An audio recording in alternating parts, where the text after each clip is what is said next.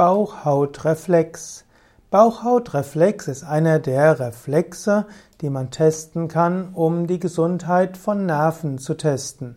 Gerade in der Neurologie kann der Bauchhautreflex äh, untersucht werden.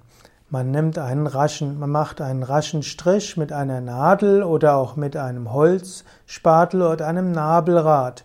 Man kann den Bauchhautreflex auch auslösen mit dem Stiel eines Reflexhammers.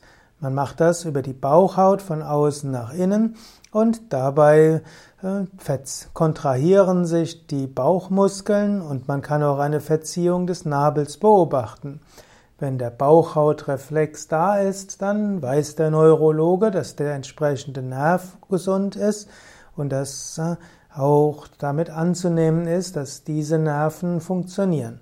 Wenn der Bauchhautreflex nicht da ist, dann kann man auf das Bestehen eines neurologischen Problems schließen.